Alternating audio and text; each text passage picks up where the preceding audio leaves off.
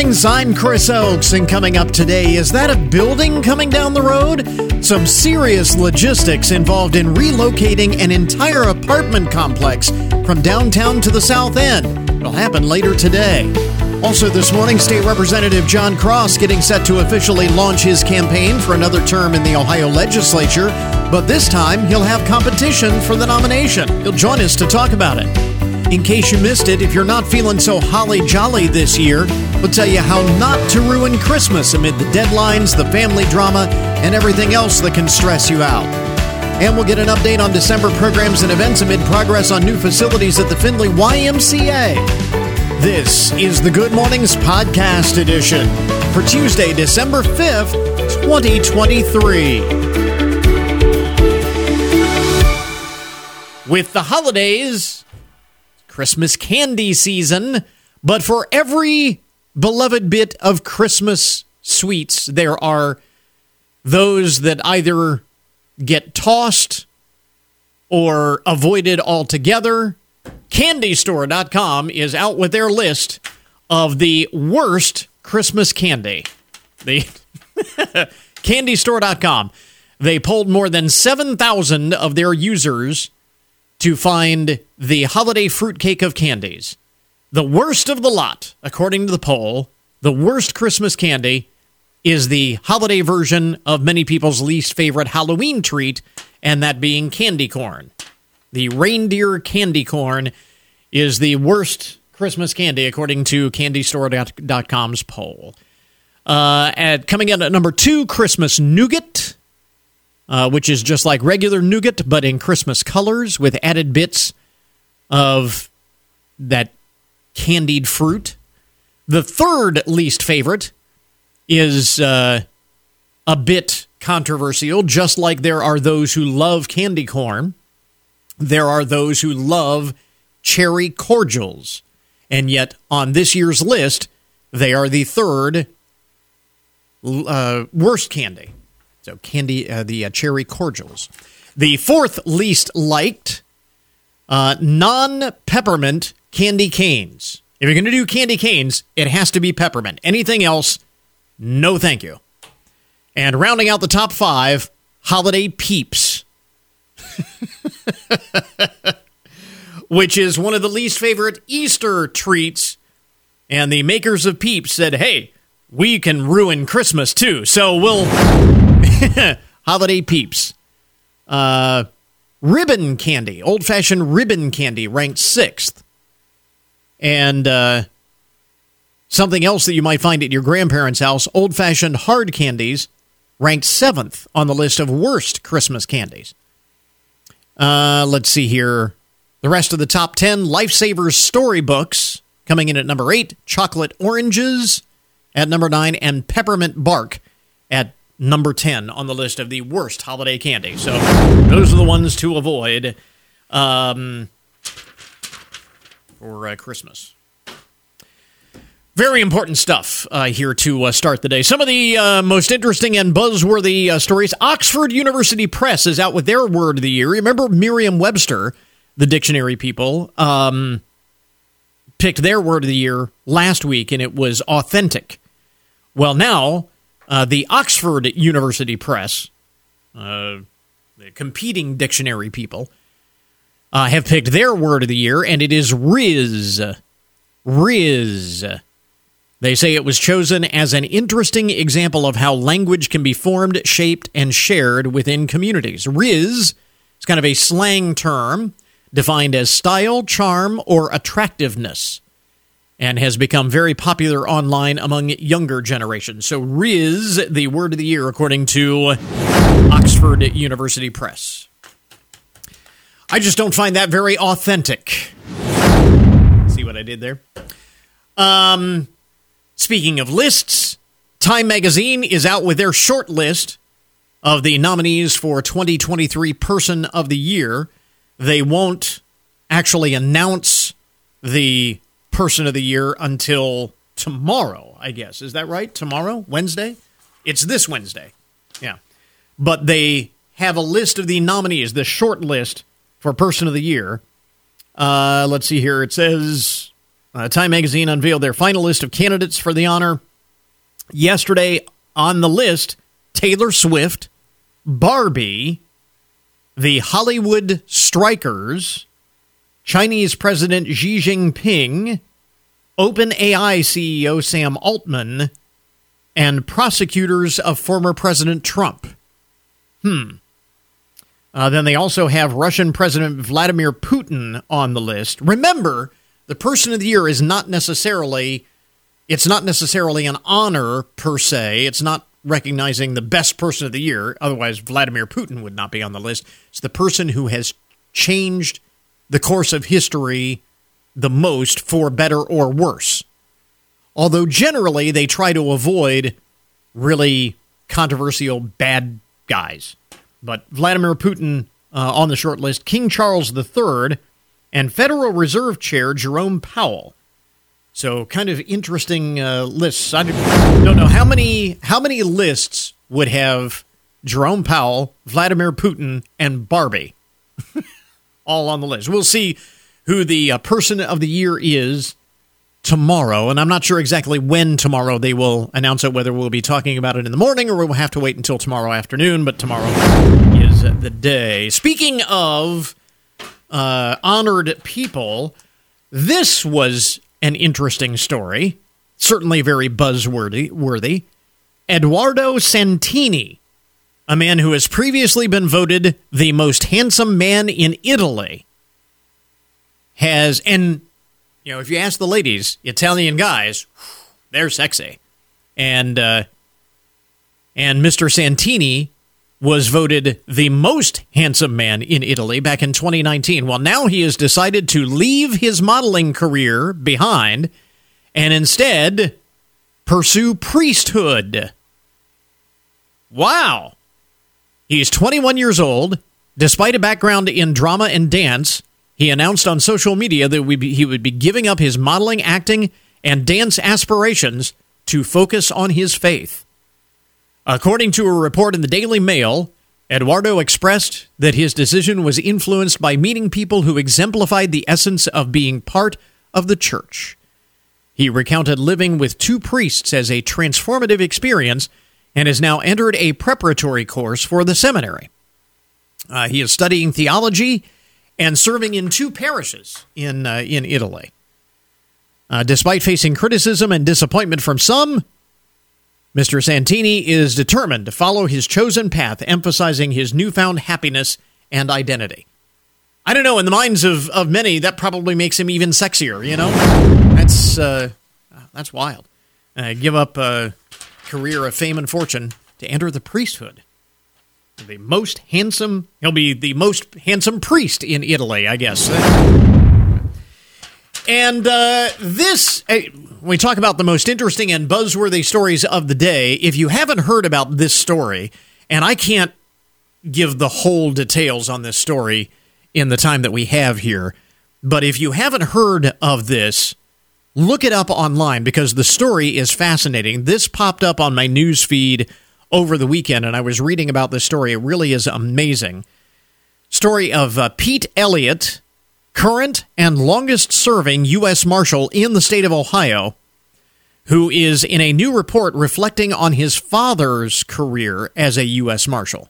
John Elliott, Pete's dad, is a leader in the U.S. Marshal Service, particularly excelled in running the witness protection program during the heyday of the mob. But according to this uh, report out of Cleveland, despite his successful career, there was one case that eluded him. It was a bank heist in Cleveland in 1969, orchestrated by a guy by the name of Ted Conrad, who disappeared after stealing over a million dollars. He was turns out he was living under the alias Thomas Randele until his deathbed confession to his daughter in 2020. A year later, 2021, Pete Elliott traveled to Massachusetts to close the Conrad case that his father couldn't solve. He met with uh, Mr. Conrad's daughter and his widow, who confirmed that her dad did tell her the truth just before he died. Ashley Randele, uh, Ted Conrad's daughter, is now sharing her father's story through a podcast. And Pete Elliott uh, has appeared on the podcast, and it's uh, something that uh, he fully supports. Conrad Case left uh, the family financially strained and with a false last name. Uh, Ashley said when she learned uh, her father's true identity, she started questioning her own identity and everything she had known uh, about her father and about her family when they were growing up. It's just an amazing story. The resolution symbolized by a framed picture in the U.S. Marshal's office in Cleveland featuring the original 1969 arrest warrant signed by John Elliott and the official document closing the case signed by his son Pete Elliott the special note uh, honoring uh, John K. Elliott. It's just it's an amazing story. If you haven't heard, like I said, I, I can't share the full uh, story because there's a lot more to it uh, than that. But uh, if you Google the uh, Ted Conrad case, um, I think this report was from Fox 8, the TV station in Cleveland, or Cleveland.com, which is the Plain Dealer's website. anyway, the the story is just amazing. Um, and uh, there's a podcast about it, the whole thing. But that, because there's the Ohio tie-in and and all of that, it's just such, such an amazing story. I wanted to share it. It is uh, worth checking out. There you go, some of the most interesting and buzzworthy stories to get your Tuesday morning started. WFIN News. I'm Matt Demchek. Your WTOL 11 weather. Rain or snow showers possible today. A high in the upper 30s, mostly cloudy tonight. A low around 30. A federal grand jury has indicted the former state public utilities chairman of Ohio, who's accused of bribery and embezzlement crimes. Samuel Randazzo is charged with 11 counts, including wire fraud and making illegal monetary transactions. He resigned from being chairman in November of 2020 after being accused of receiving more than $4 million from First Energy in exchange for giving the company special treatment. If convicted, Randazzo faces up to 20 years in prison. The long awaited indictment marks the latest development and what has been labeled the largest corruption case in Ohio history. I'm Tracy Townsend. The city of Findlay says traffic will be affected on some Findlay streets as crews move an apartment building this morning. A developer is moving the apartment building that was previously on Grand Avenue near the YMCA to West McPherson Avenue to serve as the bones for a new apartment building project. The city says from 9 to noon today, the building move will cause expected street closures on East Lincoln Street from Blanchard Street to Main Street on South Main Street from Lincoln Street to McPherson, and on West McPherson from South Main Street to Summit Street. People are being asked to avoid those streets from 9 to noon this morning as crews move that building. Get more on the project in the story on our website. The Fort Findlay FOP Foundation is gearing up for its annual Cops and Kids Go Shopping event. The unique program pairs income challenged and at risk kids with local law enforcement officers for an impactful holiday shopping experience. We spoke with Findlay Lieutenant Dave Hill at last year's event. We're going to make sure that they uh, have a good Christmas. We're going to get them some clothes, some boots and shoes if they need them. And then, uh, like always, we're going to end up in the toys and we're going to get some toys uh, and fill the cart with that. Learn more about Cops and Kids Go Shopping and how you can donate to it in the story on our website. The Ohio State Highway Patrol kicked off its 173rd cadet class with a signing day event. Recruits gathered at their closest district headquarters, including the Findlay District, with family and friends to sign a letter of intent to become members of the next Academy class. Don't forget, you can always get more news online anytime at WFIN.com.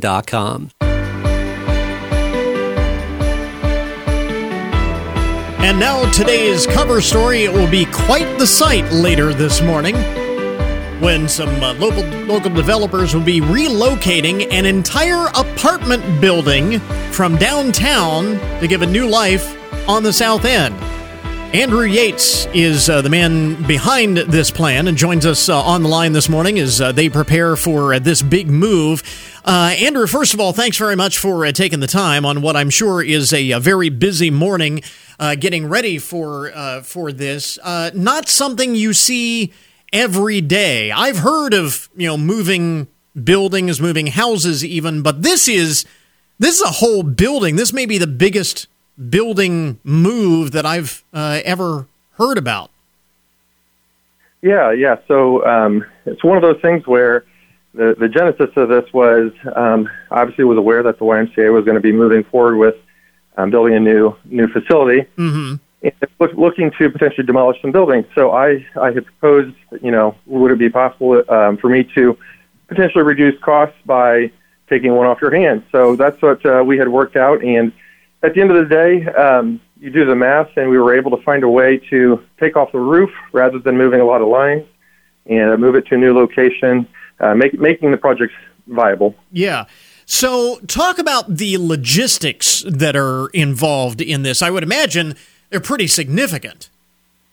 Yeah, there's there's a lot of people a lot of people involved. Uh, so o- ODOT, uh, ODOT being uh, the the main uh, main involved, and then from there we have to they had to set up so many um, escorts, the Ohio uh, Patrol, and then we obviously have the city of Findlay involved, and then the moving company that I had hired. So uh, quite quite a few uh, uh, people involved in a lot of measurements. Yeah, uh, yeah, a lot of measurements. So how uh, so how long has this been uh, in the works? I mean, this culminates obviously, as you were saying, it's not something you just do overnight.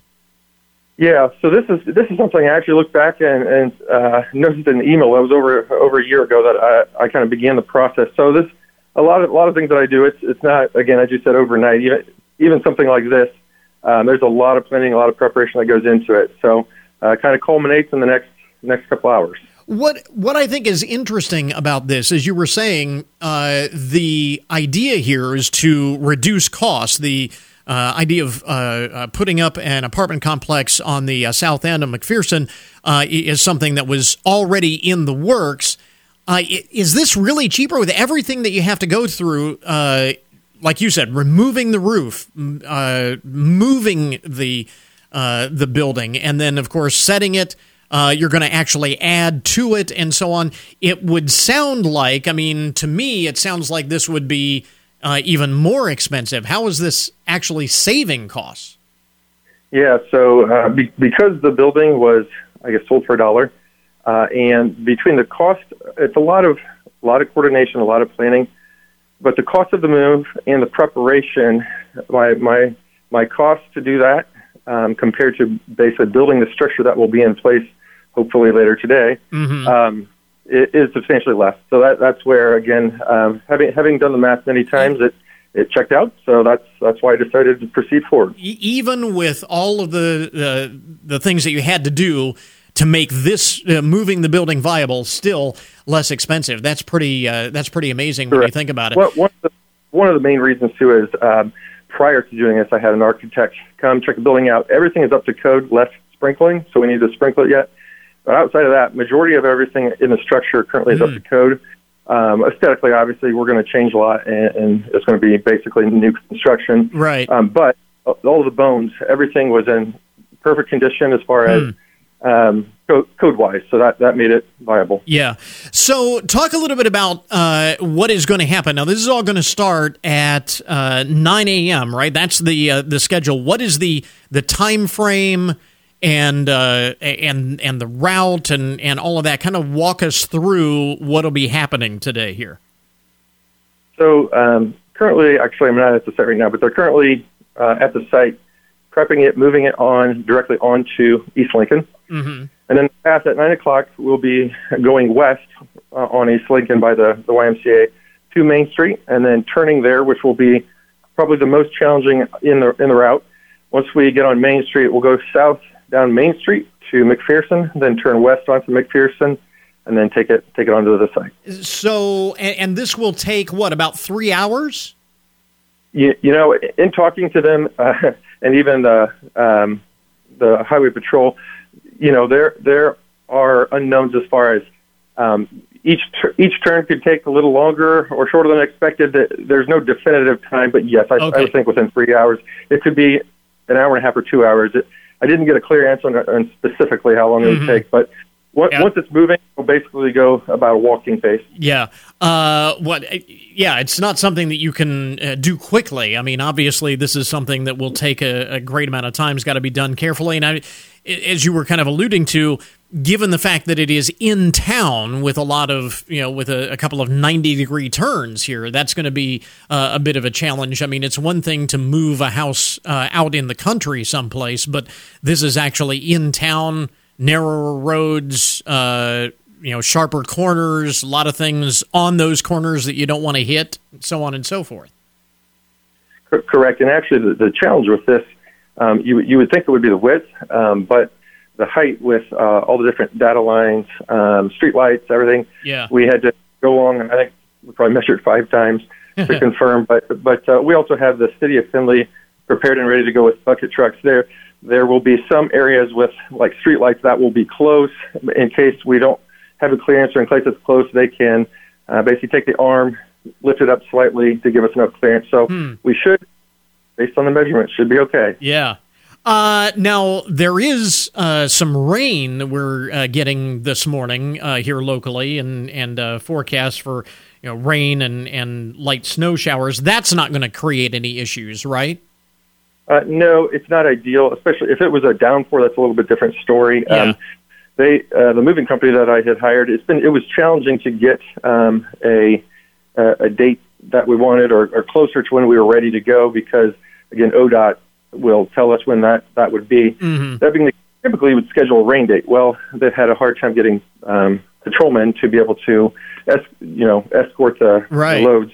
Right. So that being the case, unless it was an absolute downpour today, we're going to move it and shouldn't cause any issues. It's just obviously uh, less less ideal, but it'll Yeah. it shouldn't cause an issue with the actual move. So, what happens once you get to the new location? I mean, kind of walk us through that part. Obviously, uh, there's a site prepared to put the the building down, and then what happens? I, w- I would imagine you're going to want to go through and inspect it and make sure that it it made the move without any uh, trouble or any issues, uh, things like that. I mean, what what happens once it actually gets to the new location? Yeah, once it gets to the new location, it will um, basically rest in front of the building pad where it will ultimately go. Uh, we are in the process of um, we have the building pad built, getting ready to do the foundations here shortly. Uh, and actually, the one thing we will be doing next is uh, we'll get the foundation complete, the underground complete, and then this this uh, structure will get moved over top of that and actually raised up in the air, and then we'll frame in the first floor underneath it, and then we will attach attach the two together. Oh wow! So uh, so this existing building will be the second floor.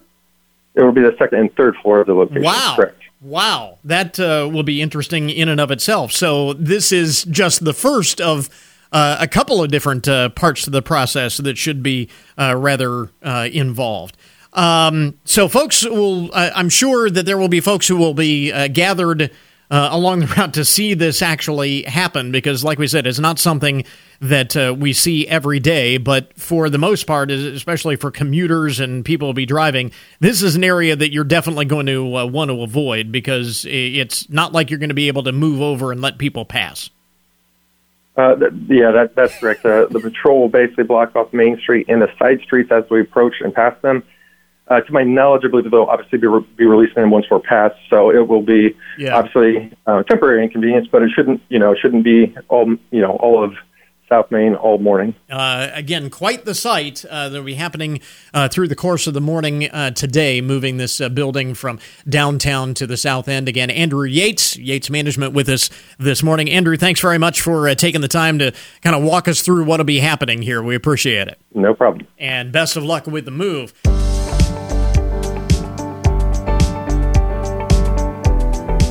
So later this morning, State Representative Jon Cross be officially launching his campaign for another term in the Ohio legislature. He'll be uh, filing the necessary paperwork to officially become a candidate. Mr. Cross, thanks very much for uh, being with us in the studio in the studio. I know. Good morning. Little, uh, Hopefully, I sound better in studio. making you get up early and come all the way into the studio here as Yeah. opposed to uh, uh, just o- over the phone. Uh, this actually is the last, would be your last term in, Yeah. the, uh, in, in the Ohio House. Yeah. Um, unless you were to uh, decide to uh, run for a, a different office. But um, what are the feelings, you know, heading into this final, potentially final term? well, m- mixed emotions. I mean, Yeah. good morning, everybody. It's nice to be with everybody this morning. But mixed emotions because one, where did those six years go? Yeah. I mean, so in the Ohio House, you can run for eight years total. You can run for four two-year terms, and so Mm-hmm. I'm excited today to officially launch our reelection. Yeah. for our fourth and final term to be the state representative of the Ohio House and the 83rd district. But you know, it's exciting because what I'm going to go campaign on is my experience and leadership and things that we actually got accomplished over the last six years. Mm-hmm. The good work that we've been able to do to, um, you know, work on uh, pro life, pro adoption, pro family le- legislation, continuing to protect our Second Amendment rights. Uh, during COVID, our, our constitution was challenged. We fought hard, even right here in Findlay, using the example of the of creating the Business Fairness Act to keep all businesses open for business. Who knew? Who knew, Chris, that when I when I developed kind of a, a campaign slogan to keep Ohio safer, stronger, and open for business. Who knew that was going to be yeah, tested? The way that would be. That's applied. right. That's right. And and and so we've we've we're excited to keep that going. Um, and and uh, it's it's an exciting day just to to get back on the ballot let people know I want to go work for them again. You mentioned uh, campaigning and launching that campaign. It will be a little bit different this sure. time around because uh, you have uh, competition not just in the general, but for the nomination yeah, uh, this year. For, yeah, that's right. Republican primary a little earlier this year in March 19th. Mm-hmm. Yeah. So it's a very short primary season but that's okay. Listen, I, I was I was very lucky, and I think maybe people understood. Listen, the first after my first election, the second and third election, I did not have a primary challenger. I think mm-hmm. people knew uh, how hard we're working. And in this case, those things happen.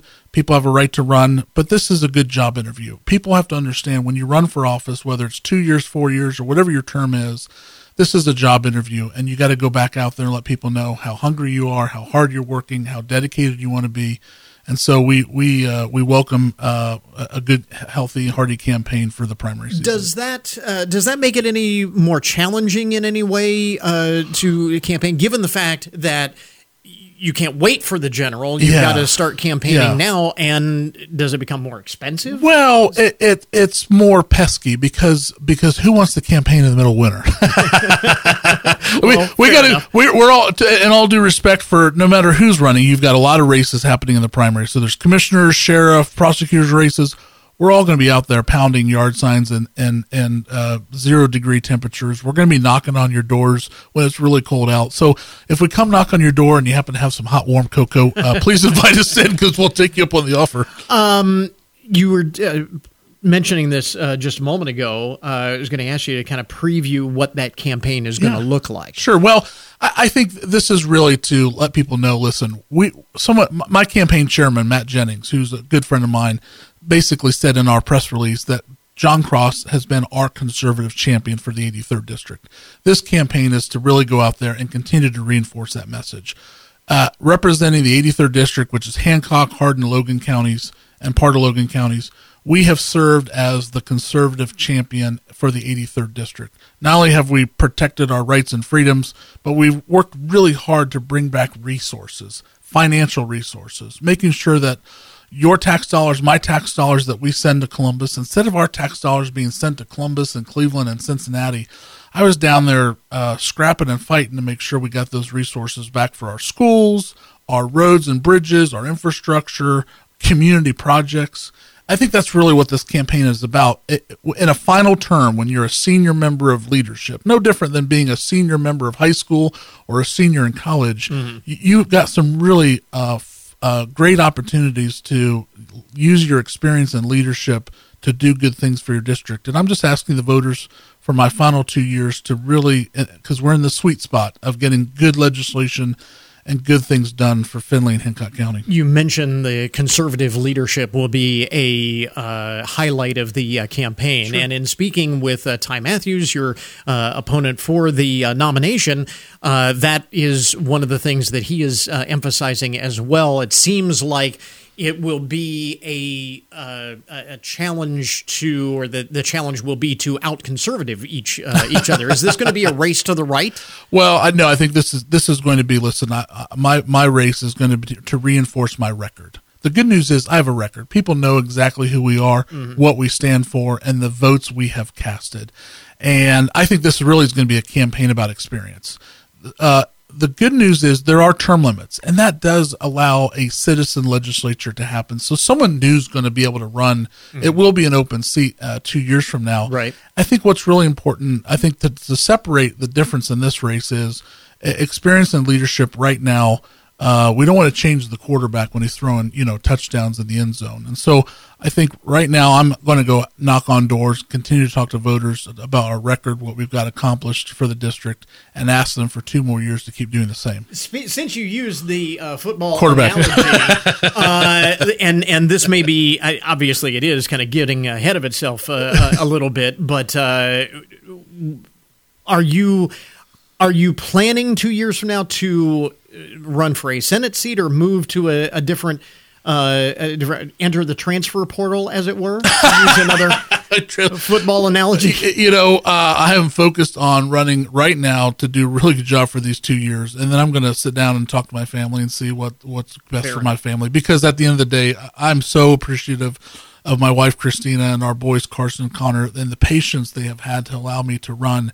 There's nothing wrong with going back to the private sector either. Yeah and I think it's healthy. So yes, I could run for the Senate. The Senate will be open two years from now. Mm-hmm. We'll re, we're certainly looking at that, but I'm also looking. You know, could be go back to the private sector. Okay. So, but I, I just want to, I just want to run. Uh, focus on the here and now. F- focus on the here and now. Uh, with respect to that, uh, there is business uh, to be done in the state legislature oh, yeah. for the job that you currently have. That's so right. obviously that going on in the middle of all of this campaigning too. Uh, most recently, and this kind of uh, goes back to one of the things that we talked about when we had you on the program right after the election. House Bill 341 has been proposed that would revise the recently passed uh, recreational marijuana hmm. law mm-hmm. uh, would provide uh, cities with some flexibility to restrict, uh, you know, dispensaries sure. and, things like that. Is that something that you support? Well, certainly, always. Uh, I try to put myself in a position to do the best I can to support local government decisions. So, mm-hmm. so we sometimes give local governments the tools to do what they want locally, uh, and that legislation would do that. Uh, issue two, the voters passed that, and so even though it did get defeated here in the 83rd district, right? Uh, overall, Ohio, it's passed. So we have to go put some rules around that in the state of Ohio. So we're currently looking at right now this week, talking with leadership on what kind of rules and how to implement that it will create some tax revenue for our local communities. Mm-hmm. And so the big question is, what would you do with that tax revenue? One of the right. things we are looking at is taking those dollars, reinvesting in law enforcement, potentially funding for jails, things of that nature. But you also have to be uh, cautious because the rules are that this is a citizen passed initiative right. adding to the uh, revised code. So you're limited in how much you can tinker with that law for a certain period of time. Yeah, that's right. I mean, obviously, we, again, not trying to circumvent the what happened with the vote, but right. certainly we're, I, for me, it's, it's really about safety. Chris. This is making sure that that drugs uh, that that now could be uh, uh, used in adults don't get in the hands of our kids. This is about making sure that back alley deals uh, don't continue to happen to avoid paying taxes on marijuana. So I think we have to really work, look at what other states have done, and really try to make sure that we're we're really putting safety first. I'm still against the issue mm-hmm. uh, personally, uh, and I think there's a conflict, obviously, with the federal government laws. And listen, uh, you know, you can't drive and smoke. Okay, you can't uh, go to work high. It's probably not going to work out so well for mm-hmm. you. So I think there's going to be some consequences people will uh, likely face, but but we'll we'll work on those rules and we'll get it all figured out. And most importantly, safety first on that. The uh, business of uh, the legislature in the state of Ohio continues. Again, uh, Jon Cross with us uh, this morning. I'll be filing today for a uh, fourth term in the uh, Ohio legislature. Mr. Cross, thanks very much for dropping by. We appreciate it. Thanks, Chris. If you're just not feeling so holly jolly this year, you can certainly be forgiven. Saving your sanity can be a challenge. Amid all of the deadlines, the family drama, everything else that can stress you out this time of year. Well, in case you missed it last week on the program, St. Mark's pastor Dan Metzger joined us to talk about how not to ruin Christmas. It's the title of his new book. I'm assuming that the overarching message here is to keep Christ in Christmas. Yeah, there, that's obviously a big part of it. I mean, I'm a pastor, and so that's a sure. that's a big uh, part of my focus. Um, but I think not only for um, you know, for people who practice uh, Christmas from a faith perspective, but I think for all of us, we find Christmas sometimes to be more of a chore than a celebration. And for Christians over the centuries, we've looked at the Christmas season from a perspective of hope, peace, joy, and love. And so often, I think we find the opposites of those things. Yeah. So, um, in in each chapter, I kind of talk about you know these these four different themes. Um, there's, I think, for each of these, there's an antidote to, um, you know, when it comes to, for example, worry versus hope. Um, that really kind of you know comes down to, well, where does where does faith come in? Um, you know, are, are you are you um, expecting God to do something good? Are you expecting something something beautiful and good to happen, even in the midst of of hard things? Um, so I, I think it, there's always kind of a turning point where you can turn and you can go one way and and let yourself just be in misery, or you can turn and go the other way and uh, try to seek after some of the the really good things, the the positive things of, of Christmas. You know, there's always conflict. There's always you know in all of our lives we don't get we don't make it through life without conflict. We don't make it through life uh, without you know some some rough things happening, and so a lot of it is our response to it. What what's our response? Are we are we going to let it just weigh us down, or are we going to say, hey, you know what, this is something that um, the hope of Christmas because of because of Jesus, we know that the worst thing is never the last thing, and so because of that, we can have hope. We can we can go after peace. We can go after um, even joy in the midst of you know misery and and all of those things. uh, the cynic in me looks back, back at this and says a lot of this is stuff we hear every year and yet it doesn't seem to stick so what is it in this book that will uh, that will make it stick that will you know th- that will drive that point home the way maybe it hasn't for some people before. I think what it comes down to uh, ultimately, the thing that changes all of this for me is um, the fact that we're looking at Christmas not just as a time where we're trying to be happy or you know surface level happy, but it's a celebration of the fact that God is with us. And if if Emmanuel, if that is true, if God's really with us, then anything we're worrying about, we can have hope for.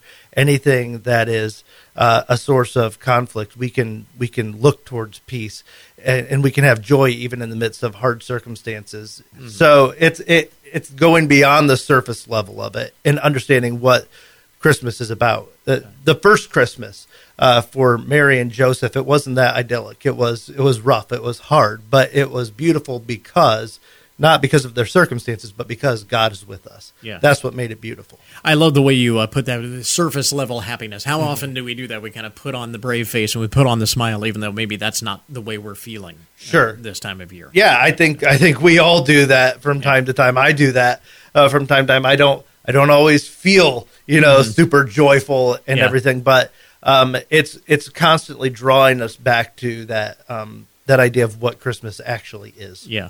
Uh, there are also uh, some anecdotes uh, in the book, uh, some some stories that uh, people can kind of commiserate with. Sure, absolutely. Yeah, I talk about uh, the idea of when you're um, when you're first coming in, like in October, and everybody can probably remember this happening. You know, coming into a store and seeing candy canes, and like your chest gets a little tight because you're like, oh man, is it really coming already? Yeah, here it is. Um, and uh, and the idea of what it's like, you know, sometimes during the shopping season and nothing's going right, and you know, somebody rear ends you in the parking lot, and it's just a mess. How can we find? How can we still find joy in the midst of those kinds Yeah. of things? Yeah. Um, and uh, and really, you know, keep our eyes on on what Christmas is. I want to ask you too, just uh, about you know writing a book Yeah. because uh, was this something that you had uh, thought of doing in the past? I mean, why why this book? Yeah, I mean, this is something that's uh, is a new new thing for me. My wife has uh, always kind of said, yeah, "You should write a book at some point in time," and I just tell her I'm not really an expert on anything, so I don't really know what to write about. Um, but um, I try to. Uh, this is going to be our sermon series for this Advent season, and I try to work way ahead. And so when I was starting on this uh, back in March, um, I started thinking about this, and I thought, you know what, this might be the book. Um, because if there's anything I am super passionate about, it's Christmas. I love Christmas. I'm one of those that yeah, start the Christmas music early. um, I'm I'm I'm good with it. Yeah, you talk about uh, walking into the store in October Yeah. and seeing the Christmas stuff Yeah. out and and getting Yeah. you're thinking about this all the way back in March. Oh man, So- yeah, yeah. I, I start thinking about it pretty early on, and so yeah, it's been it's, this has been a new process for me. I you know I write every week. I'm I'm writing a sermon Sure. every week, Yeah. and uh, I write it and then I set it aside. And so this has been something that I did, and then I've been working on for the last nine months. Just out of curiosity, how different is it to write a book versus writing a sermon, or is it like the same thing only you know on a larger scale? It's definitely a different um, kind of mindset. I don't have people coming through with a red pen on my sermons, you know, fixing my grammar and everything, and um, and all these rewrites and uh, having so many other people look at it. Usually, Yeah. Um, so it is a little bit different, but it's uh, it's been a really um, a really fun exercise to do. So where do folks get the book? Yeah, so it's available on Amazon. Uh, you can just search for it on Amazon. How not to ruin Christmas. Um, it's also available through Insight Resources. That's the publisher, and then we do have a few um, hard copies at St. Mark's. Uh, if you stop by, you, uh, we'd be happy to give you one. Again, part of our conversation with uh, St. Mark's pastor Dan Metzger about his new book, How Not to Ruin Christmas. And just to make sure that we clarify, it's a really easy read. I mean, with all of the other things that you got going on in the Christmas season, the last thing you need is for us to recommend you read a book. When am I going to have time to read a book? I got so many other things to do. I'm not going to add to your stress load. It's like 80 pages. You can get knock this out in a day or two. And uh, we've got a link to more information about the book at our webpage. Go to goodmornings.net. It's right there. And if you want to hear the complete conversation from last week with uh, Pastor Dan Metzger uh, about his book, you can check out the Good Mornings podcast edition. Wherever you get your podcast, it was from this past Monday, so the Monday right after Thanksgiving, uh, to kick off the uh, the holiday season uh, with uh, with his book. It really is terrific. And again, goodmornings.net to learn more. You're listening to Good Mornings with Chris Oakes on 1330 WFIN, WFIN.com, and 95.5 FM.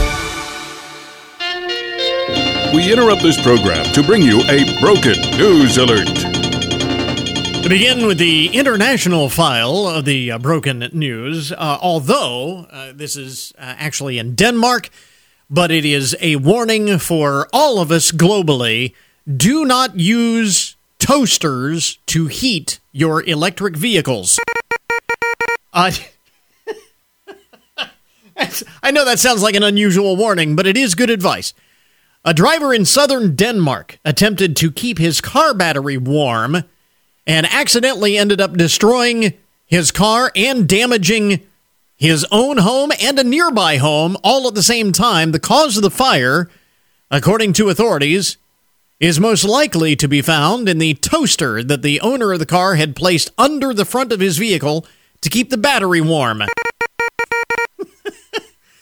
you know, uh, batteries in electric vehicles tend to be less efficient in the cold, and so uh, apparently the owner was trying to. That was what motivated him to try and keep his uh, his battery warm with a toaster that he put underneath the front of the car. Fortunately, no one was injured in the fire this past Saturday, but the owner of the car now faces a fine and he's going to have to pay to uh, fix his neighbor's house. One more hazard of electric vehicles. You know, these things they have them shielded to to keep them warm, and if you're you've got it in your garage, you're gonna be fine.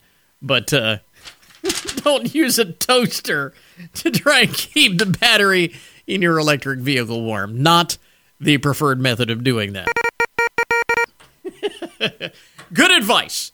But uh, elsewhere in the uh, broken news, Max Alexander Krajakant, I think is how you pronounce. Krajakant?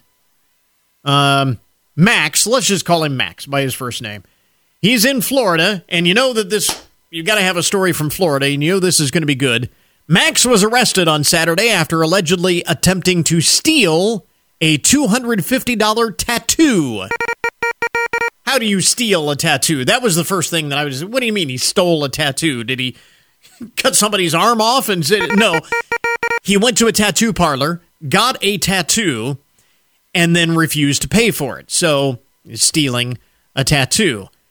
What makes this really weird is that the the tattoo was of the Waffle House logo, apparently. the $250 Waffle House tattoo.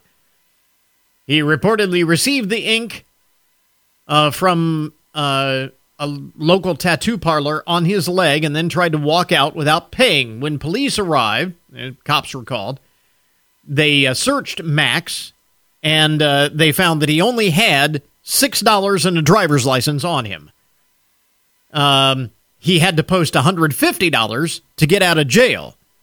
He has pleaded not guilty to a misdemeanor charge of theft, stealing the tattoo. But I I don't know, should he really be charged? I mean, isn't having a Waffle House tattoo punishment enough? I mean, let's let's think about it. He's got to go through life with a Waffle House tattoo. That should be punishment enough. right right there. Uh, let's see. we'll continue to follow that story. Uh, in uh, DeKalb County, Iowa, uh, two men are accused of bringing contraband into the county jail. Uh, they were arrested last week with items ranging from tobacco and marijuana to cell phones and other electronics, all things that inmates are not allowed to have. They're accused of trying to smuggle this uh, into the jail. What makes this story interesting and what caught my eye is the deputies were tipped off when the suspects, when they arrived at the jail, uh, they parked in a space reserved for sheriff's office staff. that was their undoing. They parked in a res- reserved uh, parking space. I mean, if you're going to try and pull that off, uh, wouldn't you be really cognizant of making sure that you don't do anything to draw attention to yourself? Parking in a in a space reserved for the uh, jail office staff is probably not a real bright idea. It just proves that these guys not the sharpest tools in the shed. Uh, let's see. This from Arkansas, where a reward is being offered after several musical instruments were stolen from the First Assembly of God Church in Franklin County. How do you now? How how rotten do you have to be to steal musical instruments from a church? Apparently, thieves broke into the church recently and stole guitars and a piano used during the uh, church services. That's the other thing. How do you make off with a piano of all of all things? Um, the pastor of the church, Darnell Johnson, says $1,000. They're offering a reward of $1,000 for information leading to the return of the instruments, which include a vintage mahogany red electric guitar that the pastor says was a gift from his father who passed away nearly 30 years ago. I mean, come on! You have no shame stealing musical instruments from a church. I mean, when they catch these people, they're going to face uh, charges uh, no question. But uh, you know that's not the only judgment that they're gonna. I wouldn't want to. I don't know about the other judgment, the higher judgment these thieves may face. And finally, in the broken news this morning, um, a briefcase that uh, man received from his grandmother recently as an early Christmas gift ended up getting him into some hot water with airport security. A briefcase grandma gave her grandson as an early Christmas gift ended up getting him into some hot water with airport security. Here's what happened. Um, Brett Gaffney explains that he got stopped at the airport security because of the briefcase grandma gave me as an early Christmas gift. She said, Don't open it until you get to California. That was Grandma's instruction. Don't open the briefcase until you get to California. So, he posted about this in a uh, TikTok video that now has over half a million views since it was uh, posted late last month. So he gets to airport security. He's going through the security line, and TSA asks, What's inside the briefcase? And he said, I don't know because grandma told me not to open it up. that, was, that was a response that did not satisfy the TSA agents. they, they asked, What do you mean? You're bringing a briefcase and you don't know what's inside? What TSA agents found inside the briefcase was a vintage typewriter. As it turns out, it was certainly nothing uh, that was dangerous. Uh, but he was, uh, it led to some tense moments in the airport security line. Uh, some of the uh, commenters to uh, Mr. Gaffney's video, one person said the fact that you listened to Grandma and didn't open it was so innocent. Um, to which Mr. Gaffney replied, I'm a man of pure trust. Another user wisely pointed out uh, the words, I don't know, it's a surprise, are not ones that you should say to anyone at airport security. they ask what's inside. Your response, I don't know, it's a surprise, not what you want to say to security at the airport. Um, a follow up video posted a few days later showed. Uh, Mr. Gaffney pecking away at his new toy, along with the caption, I didn't think I would ever really use this, but here we are. It's actually very calming. So thanks, Grandma, for the uh, gift, and thanks to airport security for, for understanding.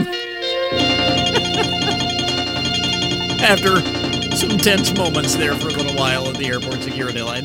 There you go. Don't try that. Don't try that at the airport. when they ask what's in your bag, I don't know. It's a surprise.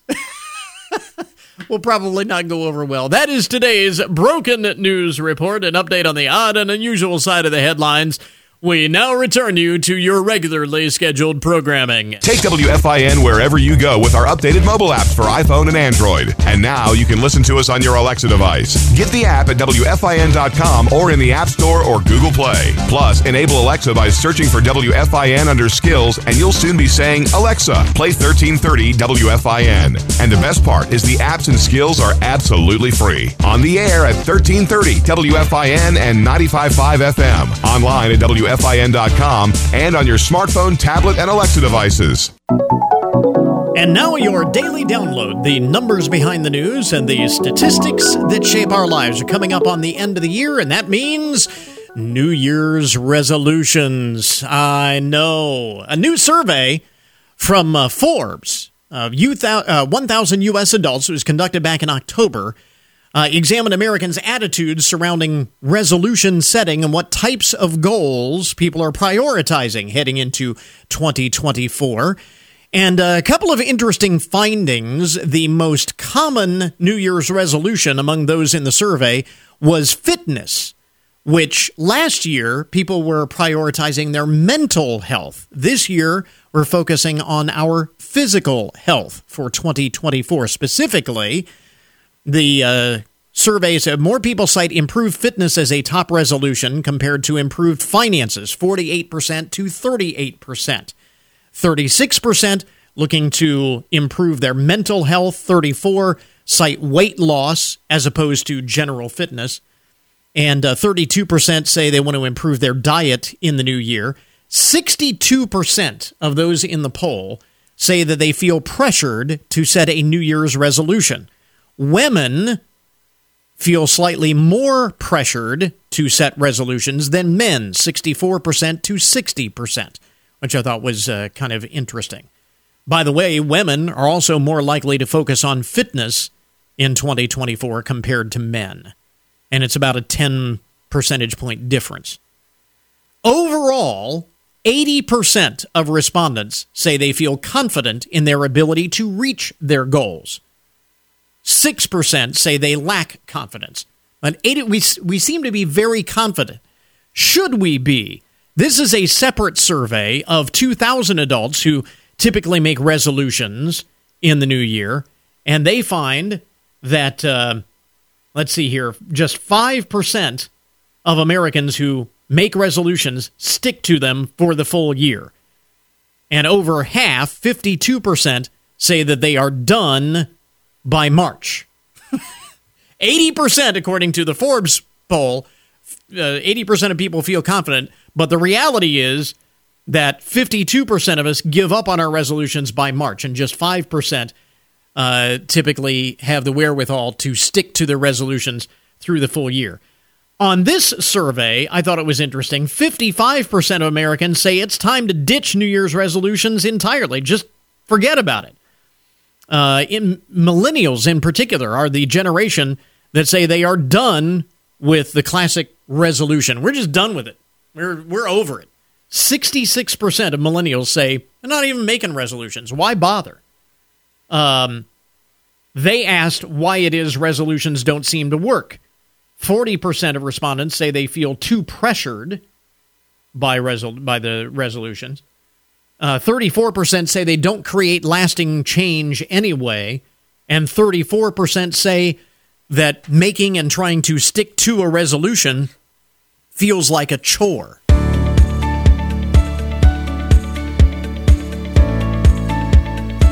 Once again, time to get an update on what's going on at the Findlay YMCA. We say that there are a lot of things going on at the Findlay YMCA right now, but specifically, uh, talk about things that are going on uh, during the month of December. Uh, functions continue at the YMCA. I mean, obviously, uh, got a lot of things going on. Jerry McNamee and Derry, uh, Derek Draper are with us uh, in the studio this morning.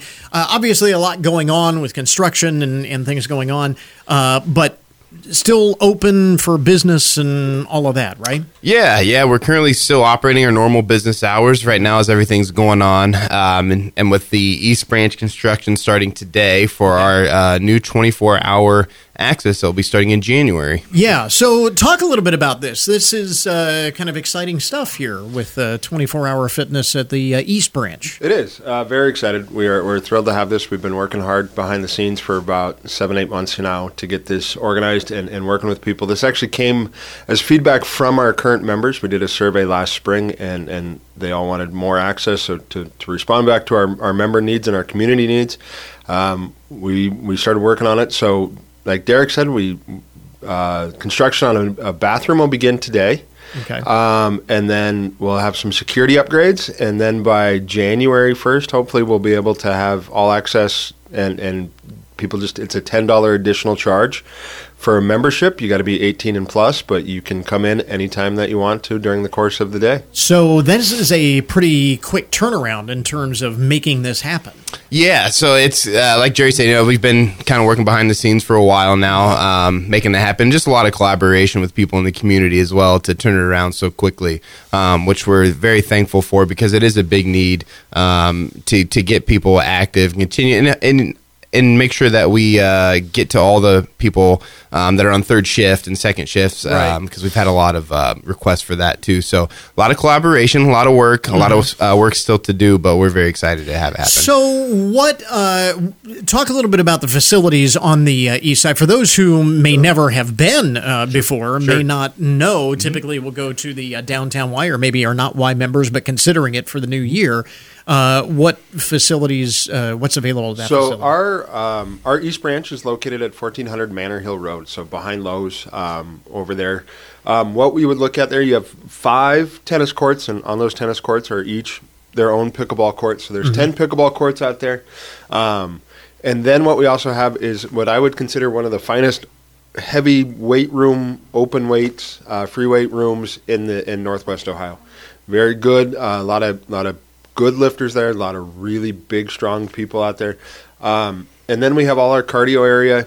But for those, one of our, our, our, selling points to the East Branch is our downtown branches. We have gyms, we have pools, but that also comes with kids. And, and I have a four and a six year old, that's where we go. The East Branch by itself, there's not a lot of kid friendly activities there. There's mm-hmm. no basketball courts. There's no there's no pools. There's no any of that. So, very much a, a, a much more mature uh, yeah. clientele out there, and, mm-hmm. and much more quiet as well. Yeah. Um, For some who who prefer who, that, yeah. who do. Yeah. Um, and so that's that's kind of where we see a lot of our, our either our retirees um, or our young adults that, that don't want to be around kids. So those those those 21, 22 year olds. Um, and it, it is. It's a really great place. Um, very familiar with everybody. Um, and then upstairs, we have our TRX studios, our really cool um, Punching for Parkinson's program, our Rock Steady program. Um, and we have gymnastics, judo, but a big one, those tennis courts and pickleball Yeah. all the time. And uh, now that is that is part of the uh, the membership. Is that a separate membership No. for? That is, uh, if, if you are a member of the Findlay YMCA, you get to use either one of our facilities. Yeah. Uh, so again, for those who are thinking about it in the uh, new year, we're coming up on uh, that time when a lot of folks uh, will uh, sign up or look at signing up for uh, programs uh, for the new year. Uh, that is an additional resource. So Yeah, absolutely. And uh, January is a perfect time, you know, and everybody wants to get the new year started. Right. Um, so we do have good promotions for uh, non-members. So if you're looking to join, January is definitely the month to do that, where you can have the most savings throughout the year. Um, and like Jerry said, you do get membership to the downtown branch as well as the east branch with one membership. So not a lot of people know that that the one membership gets you to both locations. Uh, and as we were alluding to, uh, starting to uh, see some progress on uh, the plans for the facility downtown, but that is still open. Everything uh, going everything, on there. Everything downtown is, is wide open. Um, it's it's it's fantastic. The pools are nice and warm. Um, took my sons there on Sunday just to make them tired. Didn't work, but we tried really hard. Uh, by the way, a couple of things while we're uh, talking about things that are happening in the uh, month of December. You got the uh, Jingle Bell Jog uh, coming up here in about a week The and a half. 16th, yep. Yeah, the and uh, the uh, Dink the you mentioned pickleball. the Dink Dink, the Halls. Dink the Halls. We're very busy the next few weeks here um, because this weekend out at the East Branch, um, a community collaboration is is the coats for Christmas. Right. So we're gonna we're uh, that that happens out at courts four and five on our, our tennis courts. Um, so come out there, and then the following weekend we got the Jingle Bell Jog that is downtown. We'll start at Great Scott. Registration's open for that. Currently online, and then Dink the Halls, which is a pickleball tournament, and it is open to anybody that wants to play. You don't have to have a rating. You don't have to have any experience. If you want to come try pickleball, or even just come watch it that day, come on out, watch it, and, and see what all the all the fuss is about. Yeah, uh, it is. It is one of the uh, hot things. It is. uh, these days. So, uh, more details on uh, that and everything else going on at the uh, Findlay YMCA. We've got it linked up at our webpage, goodmornings.net, so you can start there. Once again, Jerry McNamee and uh, Derek Draper with us uh, this morning. Uh, thanks very much for the update. We appreciate it. Thanks for having Thank you, Chris. And that will finish up our podcast for today. I want to thank all of our guests for joining us on the program, of course. Remember, you can get more information about all of the topics that we talk about each and every day on the show at our webpage. Check us out online at goodmornings.net. So until tomorrow morning, that is Good Mornings for this morning. Now that you've had a good morning, going out and make it a good day. We'll catch you back here tomorrow.